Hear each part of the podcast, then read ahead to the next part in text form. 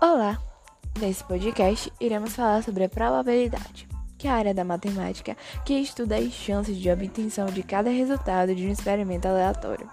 A essas chances são atribuídos números reais. O espaço amostral é o conjunto formado por todos os resultados possíveis de um experimento aleatório. E alguns exemplos de experimentos aleatórios são o cara ou coroa de uma moeda, lançamento de dados e a retirada de cartas do baralho ou seja, que podem obter vários resultados. Vamos ver alguns exemplos para podermos calcular e solucionar.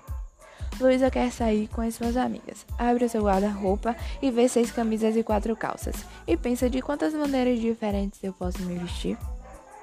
Para solucionar esta questão, devemos utilizar o princípio fundamental da contagem e multiplicar os números de opções, que é 6 e 4. Portanto, temos 24 maneiras diferentes que Luísa pode se vestir. Outro exemplo é de quantas maneiras diferentes seis amigos podem sentar em um banco na praça para tirar uma foto.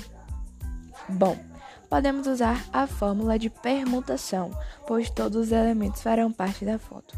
Como o número de elementos é igual ao número de ajuntamentos, então existem 720 maneiras de seis amigos sentarem para tirar a foto.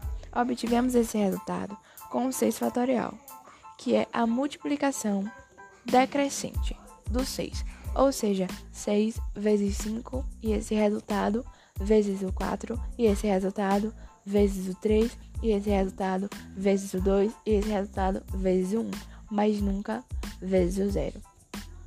Bom, isso foi um pouco sobre a probabilidade. Obrigado por me ouvir.